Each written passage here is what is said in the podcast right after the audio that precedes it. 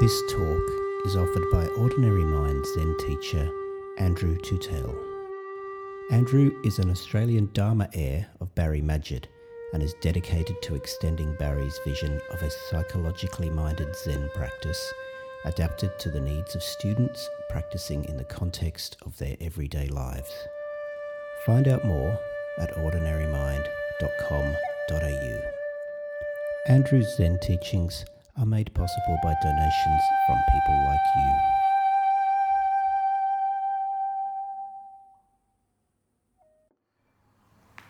We've just done a reading of the Heart Sutra and the, uh, the Bodhisattva of Compassion, uh, Avalokiteshvara. Um, is sometimes uh, interpreted in the various sutras as being the uh, incarnation of the mother's Buddha. Sorry, the yeah, the Buddha's mother. And uh, but we all can also understand universal life as being the mother of us all as well.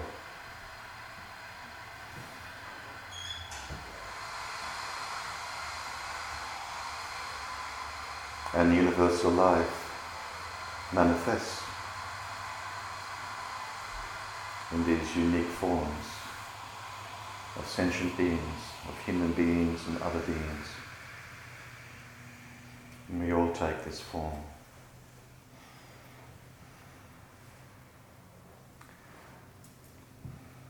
I'd just like to say a few words now to my mum.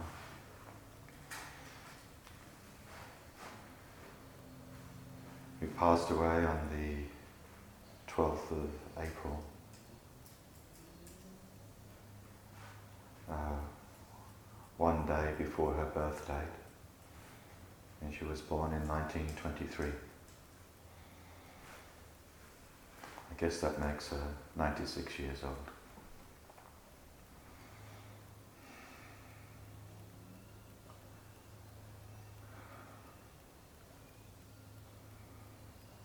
Hi, Mum. Gathered here with uh, some friends. I'd just like to say a few words in appreciation.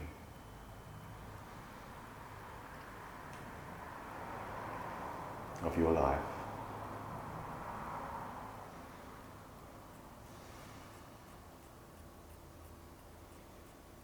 Got some lovely flowers there.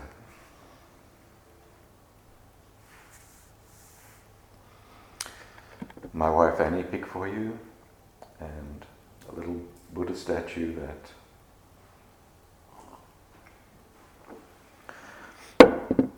Annie made that was in your room at the nursing home for the last five years of your life. And I know how difficult that was for you.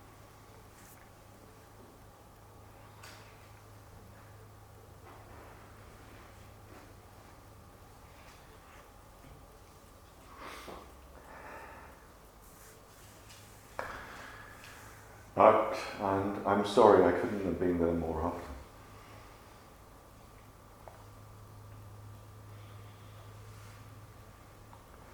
But I'd like to thank you for, like every, but all the various stages of your life when I was alive, how you were able to teach me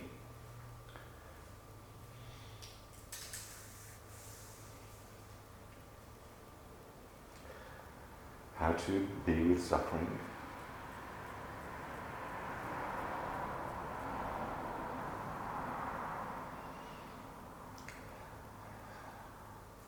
One of the adjectives that many family members used to describe you was stoic, but I know you had also a big heart.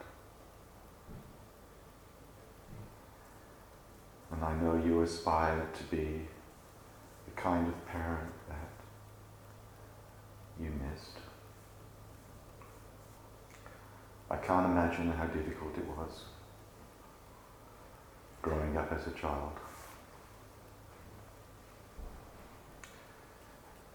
Just before the Second World War, well, growing up as a child in the 20s during the Depression years. Losing your father when you were about two years old, who was admitted to what in those days in Lancashire, England were called lunatic asylums. Never having known your father, visiting him once in the asylum. How scary that must have been for you.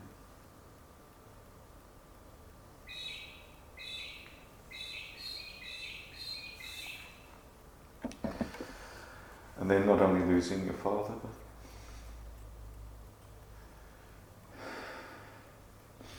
and basically losing your mum. She had to go away and make some money.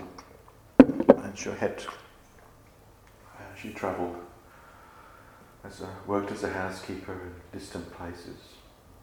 So she wasn't around either. And you were left in the care of some brothers and a sister. You lost two of your sisters who went to live in a home. Like you said on your little biography that you wrote for the nursing home newsletter, basically you had to raise yourself and, and like you said, I did a pretty good job, didn't I?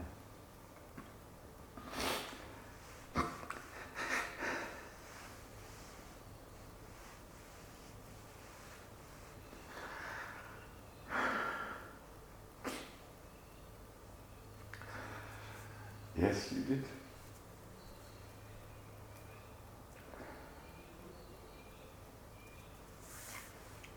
Oh, I was very fortunate for you to birth me into this life. And I was very fortunate to be birthed by you into your loving face and arms. And being the youngest child, having an older brother who was born during the war years when dad was away, and then a, an older sister.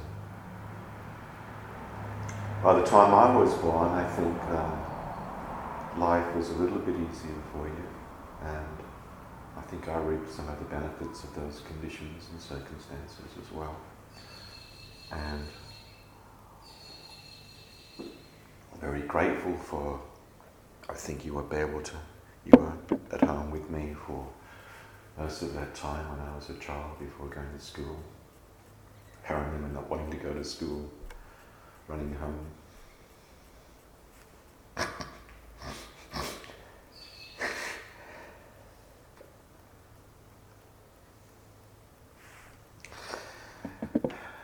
yes, I didn't I didn't realise how lucky I was.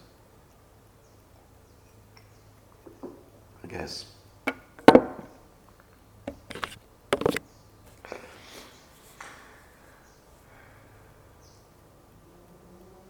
I recently talking to a uh, one of my clients, uh, a young ten-year-old girl, and I was with her with her mum. And uh, this little ten-year-old girl was, has been finding it difficult to uh, sleep at night, and her mum stays with her till she goes to sleep. And, and I was saying to the little girl, you know, you know, when your mum's present and physically present, you feel safe and you feel loved and you feel warm, you feel cared for, and you know that you can go to sleep. And I said, yeah, those are feelings.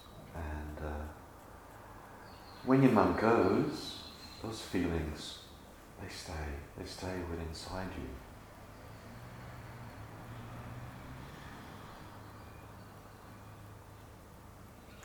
That's what mums give us, and dads too.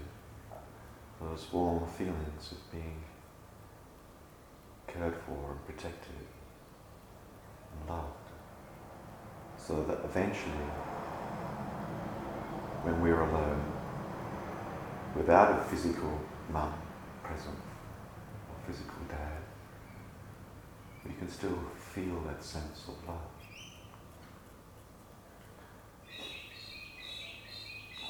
Sometimes as you know, Mum, some of my clients are not that lucky. Sometimes they may have had a parent who wasn't there for them, perhaps like you or maybe Mum was there for you when you were a little baby. That was probably the reason why you, one of the reasons why you were able to pass this on to me as well. But uh, on the same day that I saw the little girl, I also saw a man in his 30s and who's felt lost most of his life and still feels lost now and finds it very difficult to, to be alone. And he kind of missed out when he was younger on having that loving presence. It was very little for him to internalize.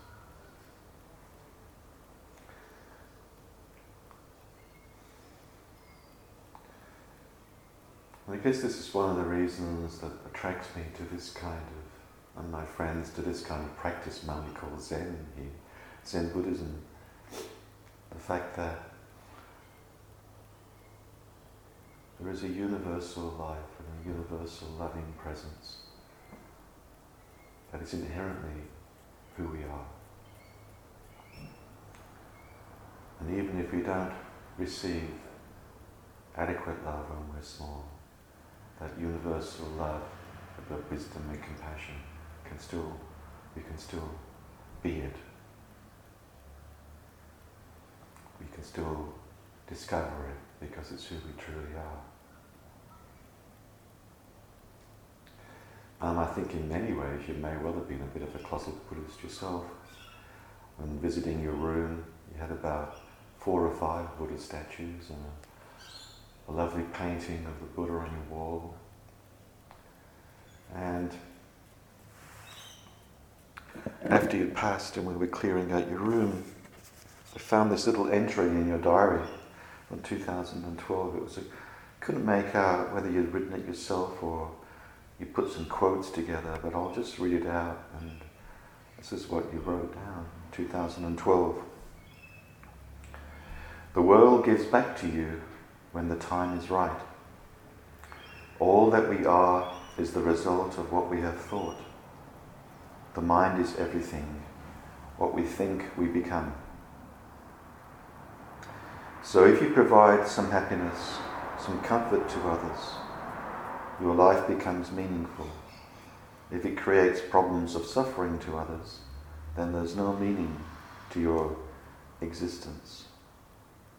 Lovely little spelling mistake there where you write existence with an E Y S Y S T. I actually discovered and did a little bit of research and found that the quote, all that we are is the result of what we have thought. The mind is everything. What we think we become is actually a quotation from the Dhammapada by the Buddha. I think maybe those other words may have been your own you say, so if you provide some happiness, some comfort to others, your life becomes meaningful. If it creates problems of suffering to others, then there's no meaning to your existence.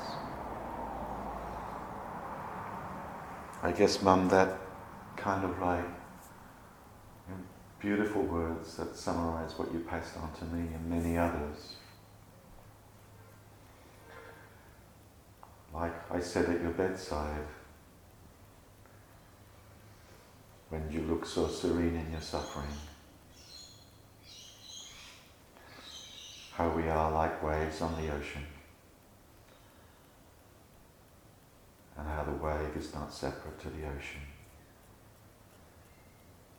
How this particular wave of this life was coming to an end. But how your wave not only had birthed three children, that those three children had birthed their own children, and those children had birthed their children. And as was very much present at your funeral, how your life touched and made a difference to your children, your grandchildren, and your great grandchildren.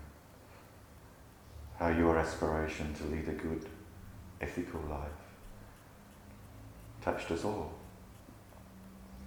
how you were able to embrace some of my heroes like John Lennon, and how you loved his music and his words, and how we sang the words to So This Is Christmas, War is Over for you every Christmas.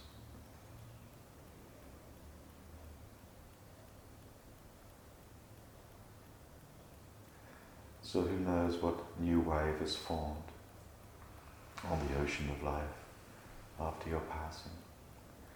I know that you'll always be with me. And that is a blessing. And I thank you from the bottom of my heart.